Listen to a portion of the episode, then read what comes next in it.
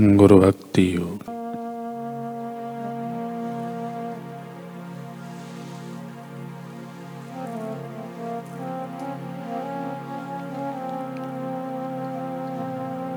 किसी भी प्रकार की फल की अपेक्षा से रहित होकर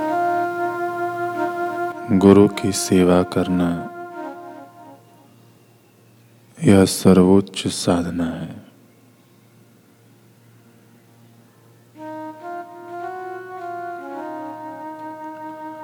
श्रवण माने गुरु के चरण कमलों में बैठकर वेद का श्रवण करना।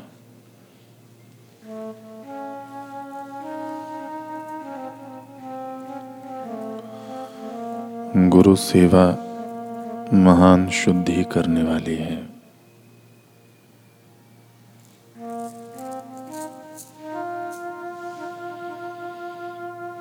आत्म साक्षात्कार के लिए गुरु की कृपा आवश्यक है।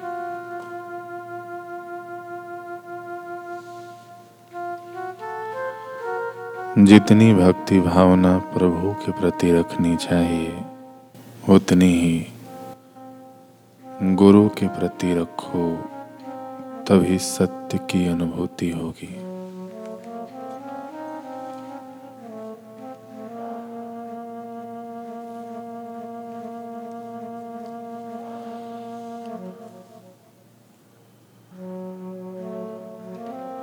सदैव एक ही गुरु से लगे रहो। ईश्वर आदि गुरु हैं, जिनको स्थान एवं समय सीमा नहीं होती। एक शाश्वत युग तक वे समग्र मनुष्य जाति के गुरु हैं।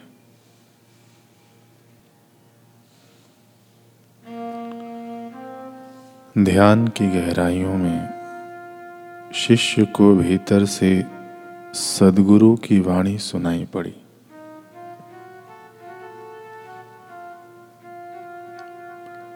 हे शिष्य, हे साधक तो भय, शोक, चिंताओं को छोड़, आज से दृढ़ संकल्प कर कि मैं अंदर के खजाने को खोल कर रहूँगा।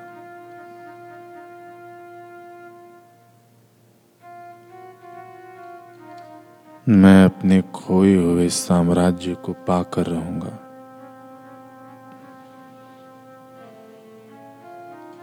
मैं अपने मित्र से, युगों से बिछड़े हुए उस यार से मिलकर रहूँगा।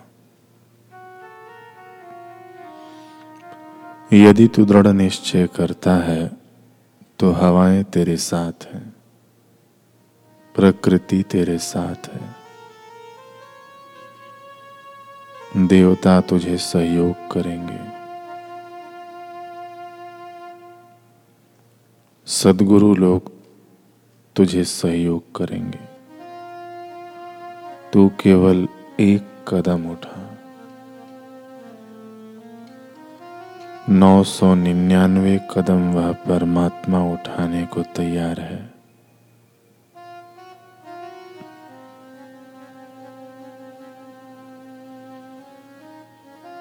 तू एक कदम आगे बढ़, हिम्मत कर। नौ सौ निन्यानवे कदम वह तेरे करीब आने को राज़ी है।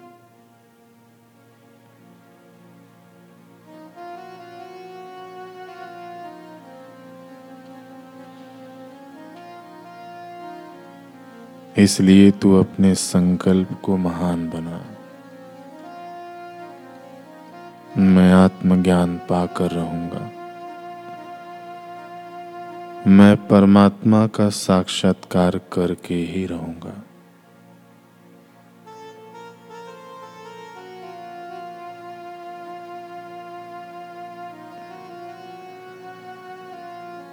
मेरा यह अमूल्य जीवन तुच्छ चीज़ों के लिए नहीं है।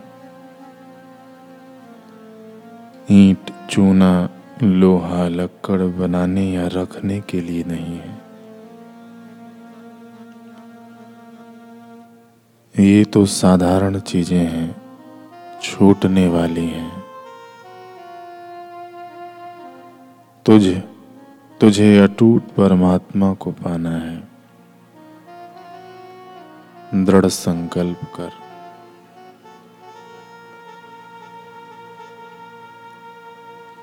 आर्त भाव, कातर भाव से प्रार्थना करते करते खो जा। जिसका है उसी का हो जा। दृढ़ संकल्प लेकिन अहंकार से नहीं, सद्भाव से कर। सत्स्वरूप ईश्वर की कृपा से तू अवश्य सफल होगा। ओम ओम। हे हरि, हे कृपालु, हे गुरुदेव, हे अंतर्यामी, हे सहायता दाता, हे शक्ति दाता। मेरा जो दिव्य स्वरूप है, वह सुख स्वरूप, साक्षी स्वरूप, ज्ञान स्वरूप है। नित्य नवीन प्रेम रस प्रदाता प्रभु में प्रीति।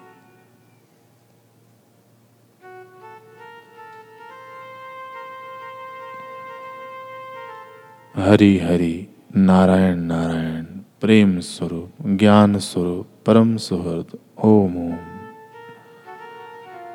मेरा मनुष्य जीवन दिव्य सदगुरुओं का ज्ञान पचाने के लिए है। परमात्मा को पहचाने हुए, महापुरुषों की वाणी को संभालने के लिए मेरा यह जीवन है। जिन्होंने उस तत्व को संभाला है, आत्मरस को संभाला है, उनके आगे दुनिया के रस तो पाले हुए कुत्ते की नहीं आते हैं।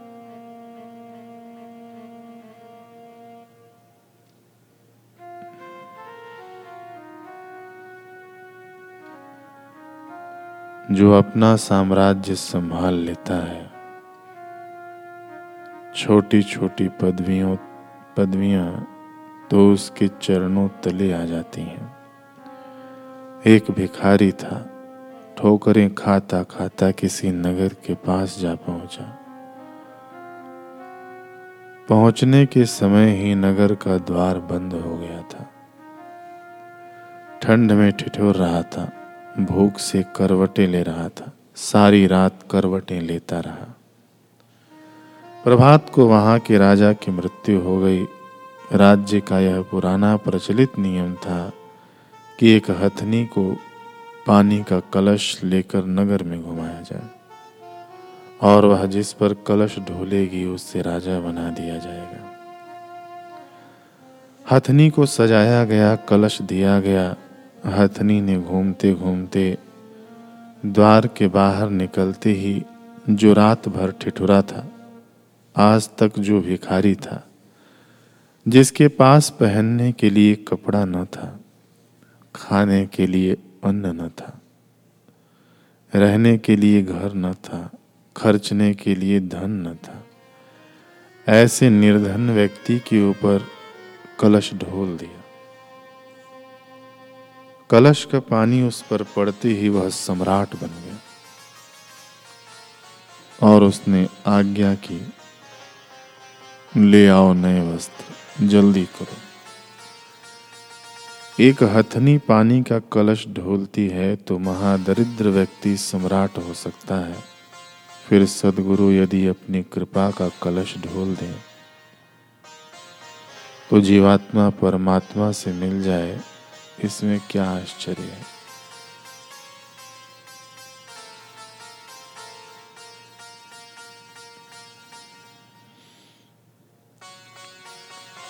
सदियों का भूखा प्यासा यह जीवात्मा आत्मरस से तृप्त हो जाए, स्वरूप में जग जाए, इसमें क्या आश्चर्य है।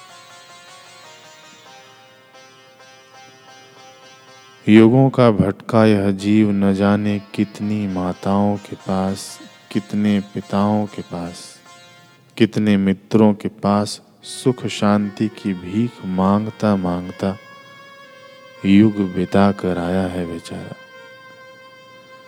यह जीव न जाने कितनी कितनी माताओं की कोखों में नौ नौ महीने गर्भवास भोग कर लटक कर आया है। अब यदि सतशास्त्र एवं सदगुरुओं की कृपा का कलश इस पर ढुल जाए और भीतर का साम्राज्य, भीतर का खजाना हाथ लग जाए तो क्या आश्चर्य पूज्य बापू जी कहते हैं कि हम पर भी उन ब्रह्मज्ञानियों के कलश का चित्त की प्रसन्नता रूपी कुछ प्रसाद छिलक जाए। प्रसादे सर्व दुखाना जो समस्त दुखों की निवृत्ति कर दे।